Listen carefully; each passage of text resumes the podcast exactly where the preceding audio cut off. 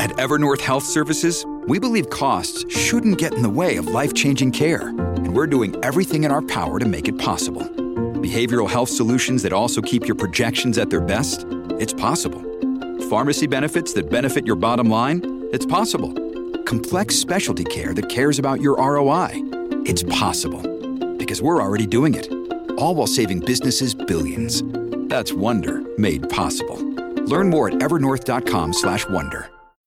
When you need mealtime inspiration, it's worth shopping Kroger, where you'll find over 30,000 mouthwatering choices that excite your inner foodie. And no matter what tasty choice you make, you'll enjoy our everyday low prices, plus extra ways to save, like digital coupons worth over $600 each week. You can also save up to $1 off per gallon at the pump with fuel points. More savings and more inspiring flavors make shopping Kroger worth it every time. Kroger, fresh for everyone. Fuel restrictions apply.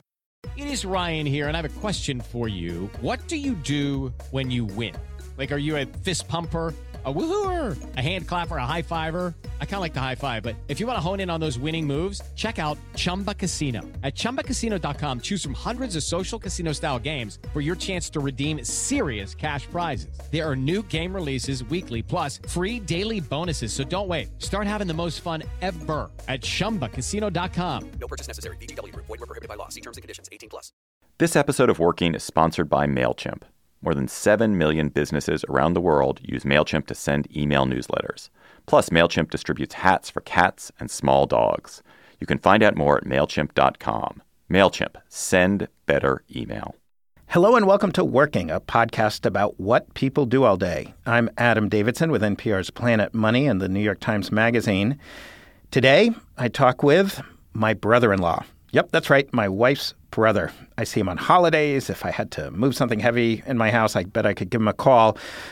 And if there was some major global catastrophe, he's also the person I could call because he has, I'm pretty sure, the single most interesting job of anyone I know. And the second David Plotz asked me to host this season of Working, Tony was the first guy I thought of interviewing. He is with the United Nations, and he's the guy you call when the whole world is collapsing. So, what is your name and what do you do for a living? My name is Tony Banbury, and I work at the United Nations. My job title is Assistant Secretary General for Field Support. Basically, what that is, is making sure that UN peacekeeping missions and political missions in places like South Sudan or Iraq or Afghanistan or Mali, that they have all the stuff they need to do their jobs. They have the people, they have the planes, they have the bases, they have the food for the soldiers, they have the communications technology, all the stuff that they need to get their job done. And we are right now in New York City. We're high up in the UN tower looking out over the East River. Very beautiful view. But uh, so, so you're based here at UN headquarters, but your work obviously it spans the globe. How many missions are there out in the world? How many people are involved in that you oversee? Yes, I work here in New York at the UN headquarters, which recently got renovated over a couple year period, and so we have a relatively nice new uh, building, certainly with a beautiful view from the 34th floor. Uh, but the work that really matters is the work that is done in the field to support uh, 30 missions. We have 16 peacekeeping missions and 14 political missions. Some of those political missions are very small. They're small offices of special envoys of the Secretary General, less than 100 people. Some of the peacekeeping missions are, are quite large uh, 10,000 or more troops, a few thousand police, a few thousand civilians, a budget of a billion dollars or more. So the missions go the full range from quite small, like boutique political missions with a very narrow mandate, to very large peacekeeping missions with lots of airplanes, helicopters, ships, uh, a ton of soldiers, bases, camps, logistics requirements. And we basically need to find a way to do whatever it takes to support those missions, give them the tools they need to do their job. And when you you mean literally like food and pens and bullets and electricity. I mean, all, literally all, all of that and a lot of these missions are deployed in places like the deserts of northern mali or the deserts of darfur where there is very weak infrastructure so if we need to send a battalion of soldiers a battalion's about a thousand uh, to say an area of darfur in sudan where there are risks to civilians there's nothing there. There's no infrastructure. There's just desert. So we need to build a base, uh, start with a fence and level the ground, and then construct the buildings and bring in uh, power systems, generators. We need to put in supply lines for fuel. We need to put in the information communications technology infrastructure so they can communicate with the headquarters and the, the rest of the world. Sewage and waste disposal, um, make sure our gar- the garbage is disposed properly and not in a way that threatens the environment of the local population. So it's really complex to do that kind of stuff out in the middle of nowhere where the supply lines are maybe uh, a thousand or fifteen hundred kilometers or miles over a thousand miles from the say closest port. So, what are you doing here? Are you finding ships and buying stuff, or does the UN own all the ships it needs, own all the material it needs? How do you do that? How do you staff and, and supply a mission? Well, there, are two ways to answer that question. Uh, we make sure that missions either are equipped themselves to say purchase food locally to give to the soldiers who need to eat and we put in place contracts and they get it locally sometimes we do it ourselves like aviation we do all aviation contracting here we have the second largest air fleet in Africa. Uh, we have hundreds of planes and helicopters serving our missions. All that is done back in. in and you own those, or you uh, we we, we uh, charter all the aircraft. Sometimes it's um, long term charter contract for a year or so. Uh, helicopters, cargo planes, passenger planes, uh, what we call executive jets for our our very senior officials who are moving around trying to conduct peace negotiations or uh, troop transport planes. We have a, a, big variety of needs, and so our air fleet ranges from very small aircraft to quite big ones, and a whole bunch of different kinds of helicopters. But we we don't own them, and so we we enter into a service contract with a provider, and they provide not only the aircraft but the maintenance, the crew, the insurance. They they kind of do it all. It's a turnkey contract. Just walk me through what happens here. What are your days like? There are, are four basic things that I I do. One is focus on big strategic issues that cut across our entire enterprise. They're not related just to our peacekeeping mission in Mali or Central African Republic. It's how to put in place better strategies, structures, systems, contracts so we can do a better job delivering the services we need to missions at a lower cost. The second, and, and when you say that's one thing, is that meetings? Is that phone calls? Is that well, it's a lot of things, and I've I've been doing this for, for years, and it, it involves so many different um, elements. For instance, uh, we are putting in place a uh, we, we have something called the Global Field Support Strategy, which is meant to look at our missions more as a global enterprise. The, the, the total value of peace operations for the UN is about $9.3 billion, which, by the way, is over four times the budget of the UN headquarters budget. So we're, we're much bigger in the field than we are here at headquarters. You mean the entire UN headquarters budget, not just your part of it? The no, whole the entire UN headquarters budget. You this big, massive 38 story building that has all the different elements of the what's called the UN Secretariat, UN headquarters. Its its entire budget here. I can go into more detail if you want, and, and maybe later. But just to, to, to, kind of break out the four main kinds of activities, uh, it, it's those sort of strategic issues that cut across the 9.3 billion dollar enterprise. The second type of thing I do is worry about uh, and respond to and deal with crises or challenges in individual missions.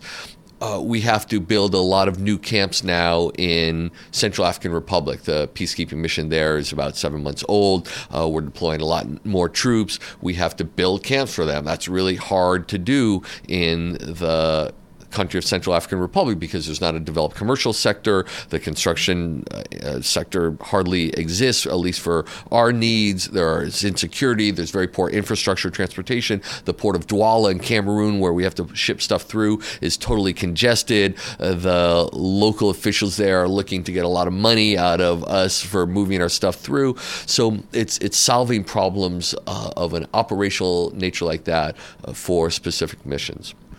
Okay, so that's so number one is big system wide stuff. Number two is specific uh, missions calling in and saying, "Hey, we need help with this. We need help with that." So what's number three?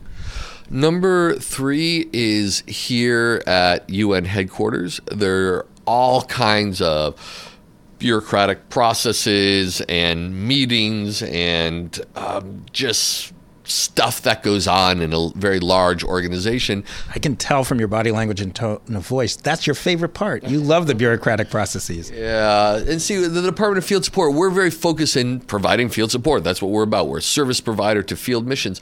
Here at headquarters, a lot of these processes aren't related to that, aren't related to what we need for DFS, Department of Field Support, are much more related to the needs of a large bureaucracy at in New York and they those processes can take up a lot of time and a lot of effort, but the payoff in terms of providing a better level of support for missions can be kind of low. And so I'd rather spend my time focusing directly on those first two issues, but very often we have to be as a good team player and organizational citizen and colleague, we have to participate in, in those processes.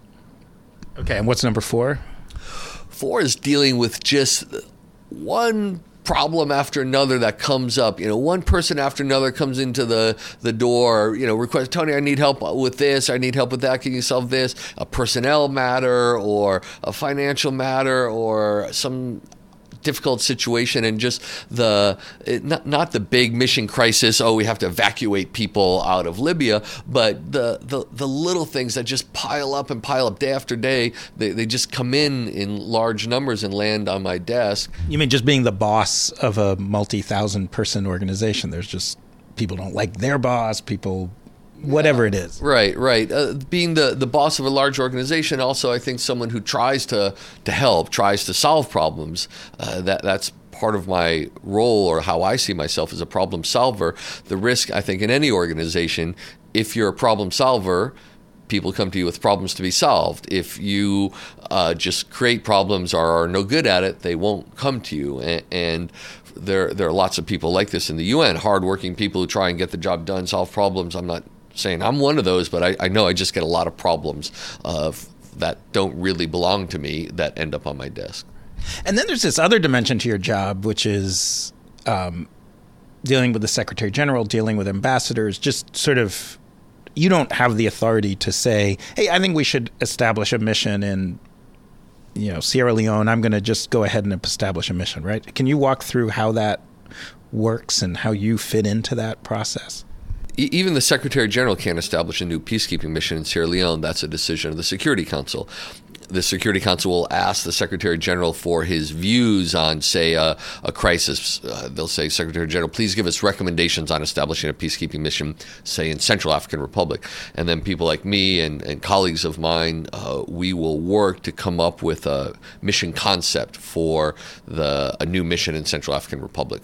I should also be clear, though, that I'm the deputy in the Department of Field Support. I have a boss, the Undersecretary General of Field Support. I'm the Assistant Secretary General Field Support. The way we basically divide our roles and responsibilities is he tends to focus more on the negotiations with the member states, um, a lot of the kind of policy committees and agenda setting, and I tend to focus more on operations and the field missions, which suits me very fine because that's what, what I like. But we're quite interchangeable, and I'll often end up briefing ambassadors or dealing with policy issues, and he will often end up getting involved in uh, an operational issue related to a field mission. We work very well together in, in that respect. Let's take a moment to thank our sponsor, MailChimp. More than 7 million businesses around the world use MailChimp to send email newsletters and deliver high fives. The people behind MailChimp admire the projects that spread creative empathy in the world and creative chaos on the web. MailChimp also distributes hats for cats and small dogs. More at MailChimp.com. MailChimp. Send better email. So, one thing that, um, and I want to get to crises in a sec, but one thing I've noticed about you, and, and other people have told me about you, which I'm going to say is not true when it comes to your immediate family, your kids, but is does seem to be largely true at the UN that you you seem to maintain this equanimity. You're not prone to anger or to like, God damn it, why are they they're stretching me too thin or something? Like how how do you deal with that every day? There tend to be a few different kinds of people at the UN. There are a lot of people come into the UN full of ideals and, and uh, they want to change the world. They want to contribute, and they come in and uh, in a short period of time, within a year or two, they just think, "Oh my God, this place is such a mess. The bureaucracy is terrible. It's dysfunctional. People are disconnected from what matters in the world, and, and they're they're so idealistic and are not do not have sufficient pragmatism that they, they can't function in this environment. They just get frustrated so much and they're railing against the system and they end up leaving. Then there's a group of people who come in and maybe initially have a lot of ideals and want to change the world. And then the bureaucracy just brings them down, and they realize, oh, they'll even if they don't work hard, they'll get paid the same amount, and it's not worth fighting and struggling so much to get things done. And they they become part of the furniture and part of the problem. The people who really do well in the UN are those who maintain their ideals and their commitment to make the world a better place and who believe in the organization's great value, the UN's great value, but are pragmatic enough to figure out how to make it work and understand that there's still going to be problems out there. The UN's full of faults, but for all its faults, it represents a unique tool for the world and a great, great thing for the world to have at its disposal to help deal with problems around the world. And so I, I hope I fall into that category where I maintain my ideals about the United Nations and, and my great hopes for its ability to serve humanity, but am pragmatic enough to say, okay, let's figure out how to make it work and make it do its best taking into account all its flaws. And we'll get to the big crises, but you travel how often, like just in your regular DFS job, how, how much of the year are you traveling? It seem, I mean, it does seem to me you travel a lot. I, I, yeah, I travel a lot. It's it's up and down, and so I might not travel at all for four or six weeks, and then I'll travel for three out of four weeks. So I've been here for the past uh, month or so, and I'm about to go away for ten days, come back for a little bit, go away some more. Um, so it, it varies, and they're they're basically two kinds of travel. One kind of travel is to places like the deserts of northern Mali, which I actually find the most interesting. It's really good. But other kinds are like to fancy meetings somewhere, and so I'm going to be in uh, in the next few weeks. I'll be in Oxford. I'm going to be in Turin, and I'm going to be in Montreux uh, for very high level meetings that I've been in, invited to, including with the Secretary General and the top officials of the organization in in Montreux. We he, we meet once a year, the Secretary General convenes all the heads of peacekeeping missions and political missions from around the world. Very interesting meeting, very uh, engaged discussion, uh, but of course, very different than, say, a field visit to Darfur. Um, and I've seen you travel in the field. Like you're, you usually have like several bodyguards. It's kind of a, a big deal. Like you're a target in these war, uh, in in these troubled areas. It, it, it, varies. I mean, certainly in uh, Turin, I'm not going to have uh, a bodyguard, but if uh, I go to northern Mali or someplace like that, yeah, they the security folks do an assessment, and usually they'll throw a few bodyguards at me. What, what are the big crises that you are sort of what's the word seconded to to run the operations of?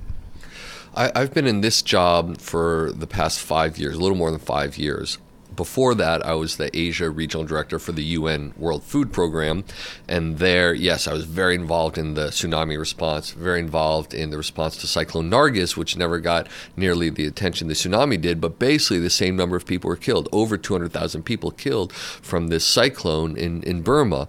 And that was a huge and challenging response here in this job in the last five years, there have been four times where the Secretary General has, yes, pulled me out of the job and said, please go do X. Um, the first time was immediately after the earthquake in Haiti, uh, absolutely devastating. More than 200,000 people killed. Also, the largest single loss of life for the United Nations in any single incident. 102 UN personnel uh, killed. Our headquarters destroyed. Friends of mine killed.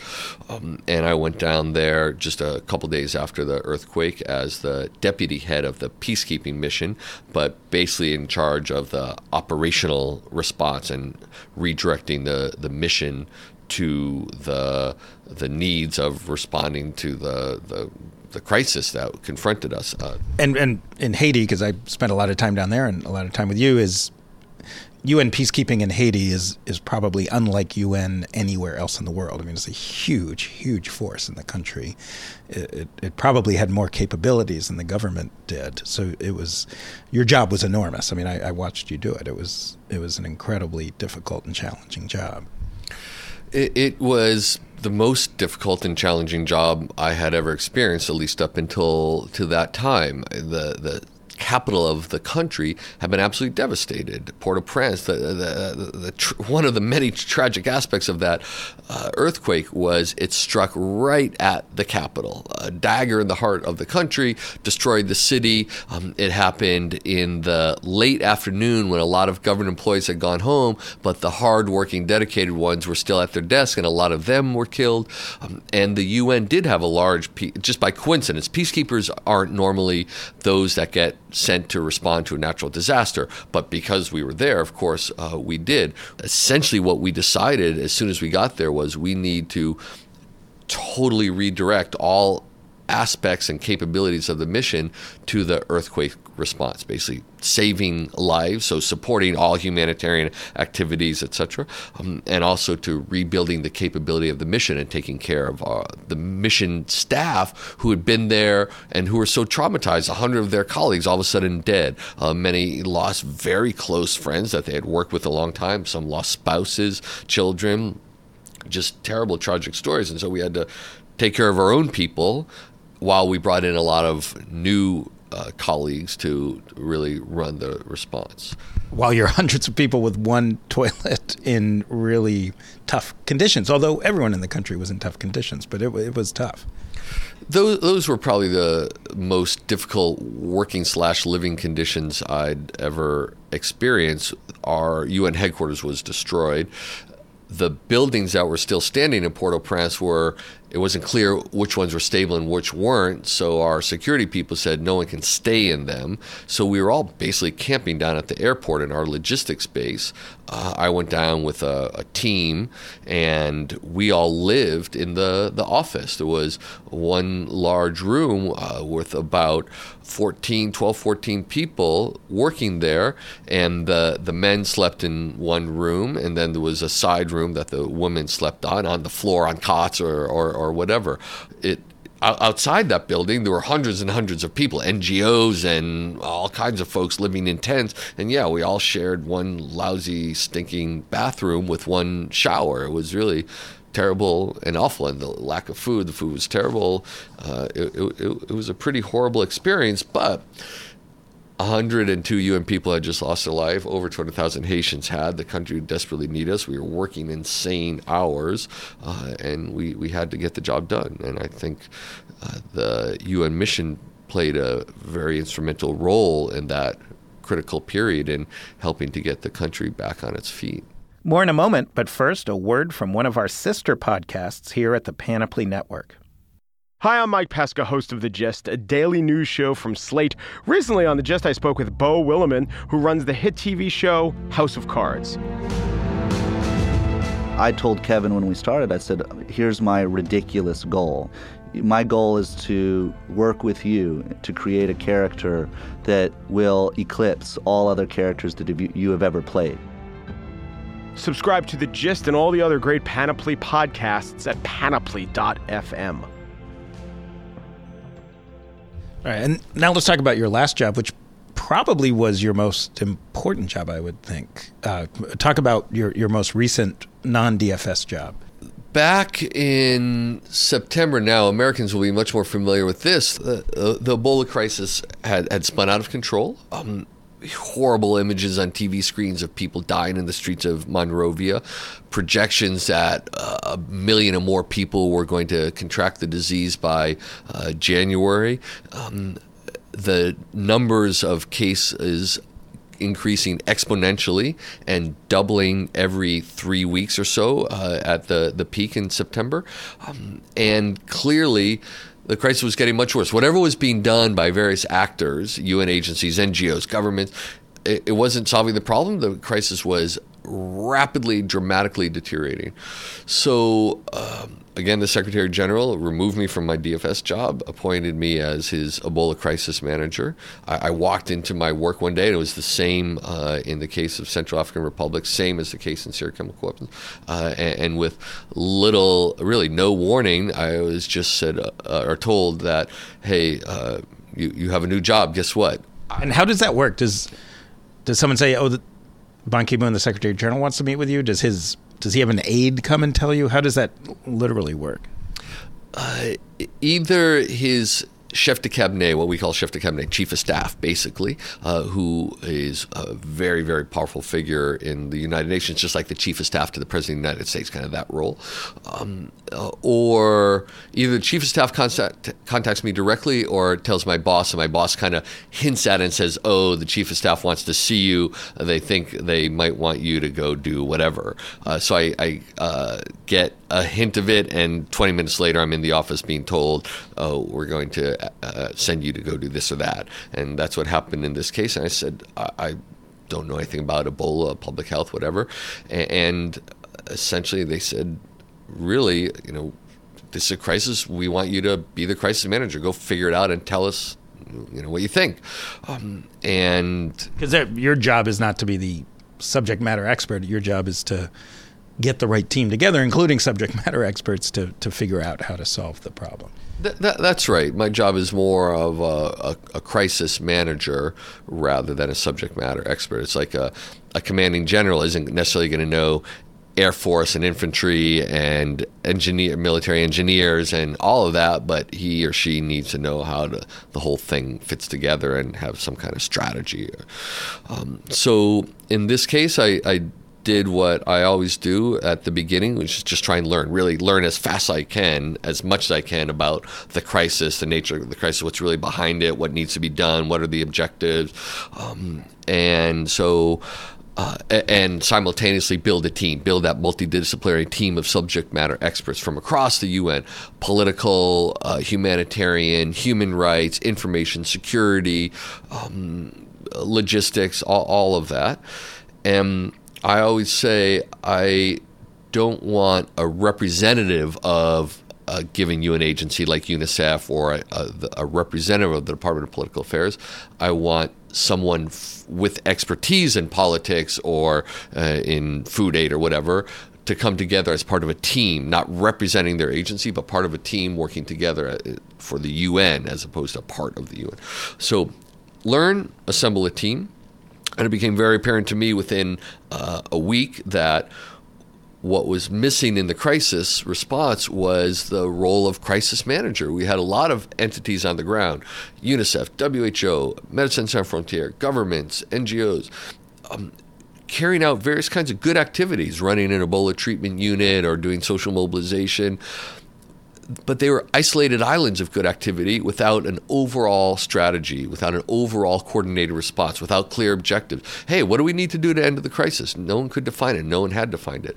And I, I realized that no matter what we did in terms of trying to bring support in, uh, you know, we could bring in Ebola ambulances or build treatment centers, but to what effect? You know, we, we, we needed someone to kind of run the response, and no one was doing that, and no one could. And the res- the crisis had gone well beyond just being a public health crisis, and there were lots of logistics, humanitarian, political, social, information dimensions, and thus we couldn't just rely on the public health community to lead the crisis response. It wasn't just about doctors in a treatment center. It was much, much more.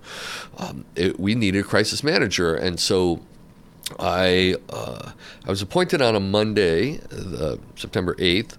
That Saturday, in a late night conference call with a one colleague just coming out of Guinea from an assessment mission, another colleague in London, uh, we we decided that yeah, we, we needed a mission. So I, I recommended that to the chief of staff of the secretary general that Sunday. She agreed. She said, write it up for the secretary general.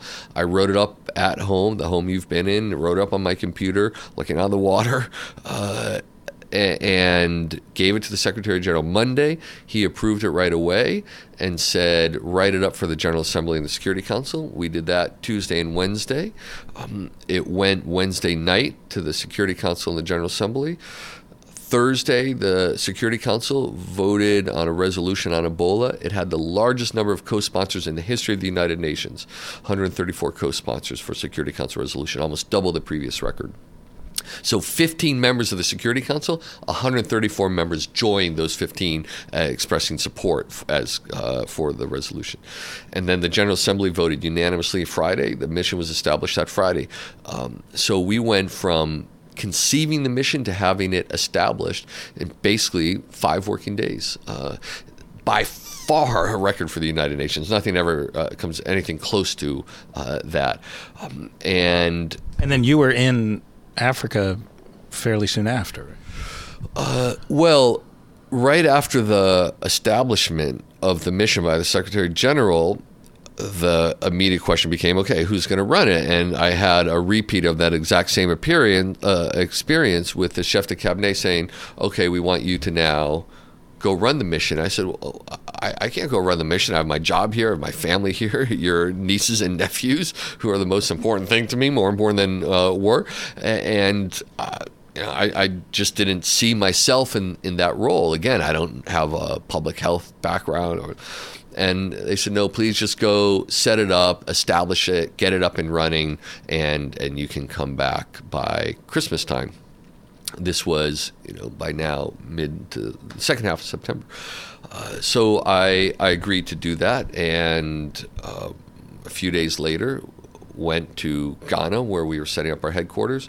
Two days after that, I was in Liberia, Sierra Leone, Guinea, and I spent the next three months uh, in in West Africa setting up this mission, trying to figure it all out, what had, had to be done, what should the goals be, um, and and we established these very ambitious goals for case isolation and safe burials and all that stuff that the health experts said needed to be done in order to end the crisis and then it was all about an implementation plan what needed to be done by when who was going to do it what were the resources necessary to get it done where were the supplies going to come from how much was it going to cost uh, how were we going to monitor the the performance the implementation of the plan so we can identify if there were gaps weaknesses where we were falling short.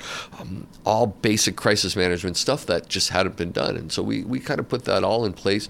And then you didn't quite make christmas but you came home in in january January, um, and and so now you're back at your job. Is that a letdown? Is that a I don't know. How do how do you adjust? Is it a relief to be done with those high intensity periods? Do you now crave more of it? Are you kind of looking forward to the next time you're working at that intensity?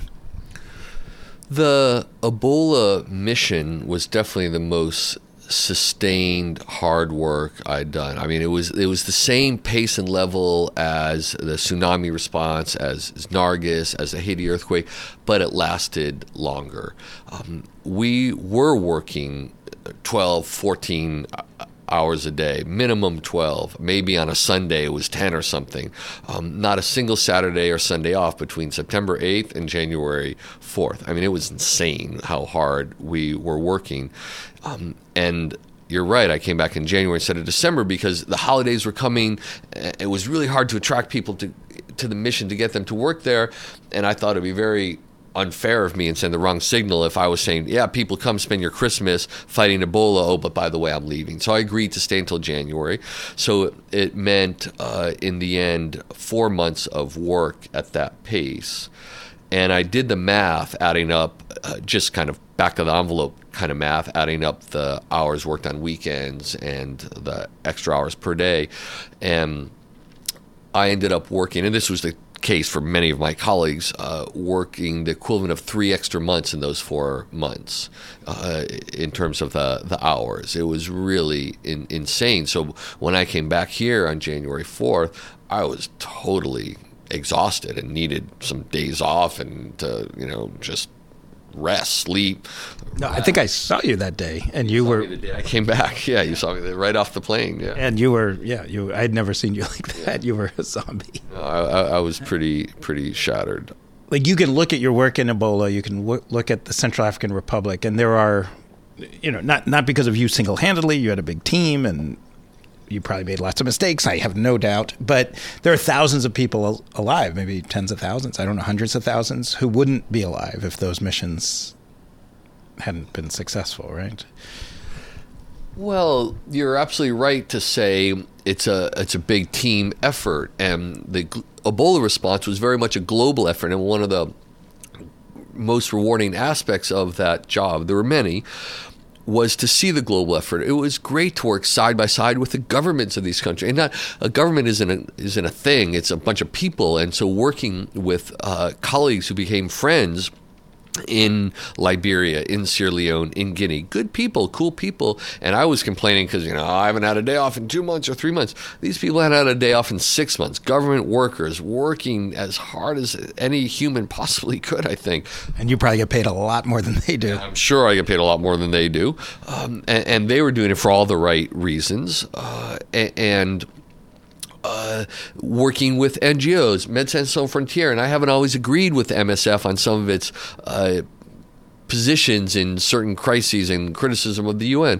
In the Ebola response, they were great, um, and, and, I really enjoyed working with with MSF. I spent a lot of time with them, working with the U.S. military, the U.K. military, the African Union, the Cuban doctors uh, who were there.